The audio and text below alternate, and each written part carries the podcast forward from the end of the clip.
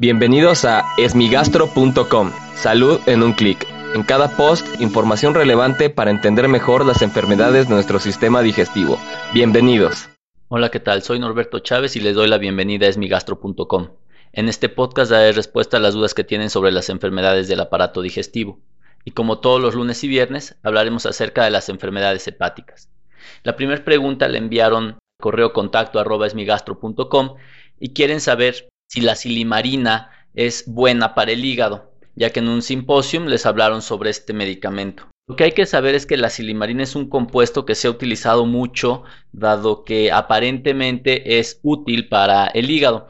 Tiene varios nombres y también se puede conocer como cardo mariano, incluso como una sustancia que compone algo que se llama milthistle y que en general se ha estudiado desde hace muchos años. Es una sustancia que tiene muchas propiedades particularmente antiinflamatorias, es un antioxidante en general y se ha utilizado muchísimo para múltiples enfermedades, pero muy en particular para las enfermedades hepáticas. Y esto se debe a que se ha demostrado mucho en modelos animales que puede ser útil, ya que puede ayudar a normalizar muchos factores de inflamación relacionados con la cirrosis hepática.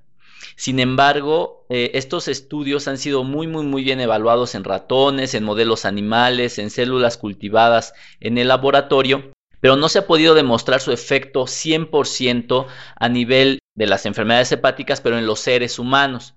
Entonces es bastante problemático porque también es un hecho que se ha asociado a alguna toxicidad, ya que esta planta puede contener altas concentraciones de nitrato de potasio y esto puede ser peligroso. Eso depende de la calidad de la sustancia que se consuma o cómo se compre. Sin embargo, puede tener alteraciones importantes en el organismo.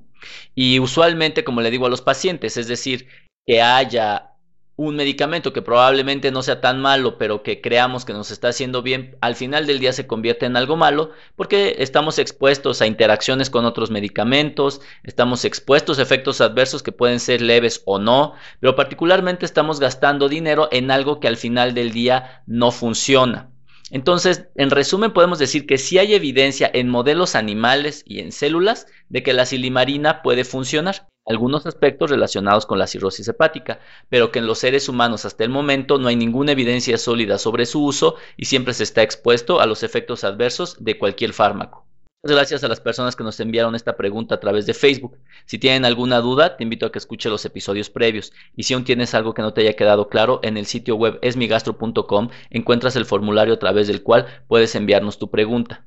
Y te invito a que revises mi nuevo libro sobre encefalopatía hepática, una de las complicaciones más importantes de la cirrosis, y actualmente ya se encuentra el libro Encefalopatía hepática, guía de cuidado para pacientes y familiares en Amazon. Gracias por haber escuchado este post. Si la información les fue útil, compártanla. Hagamos que más gente esté informada. Los esperamos en el próximo podcast.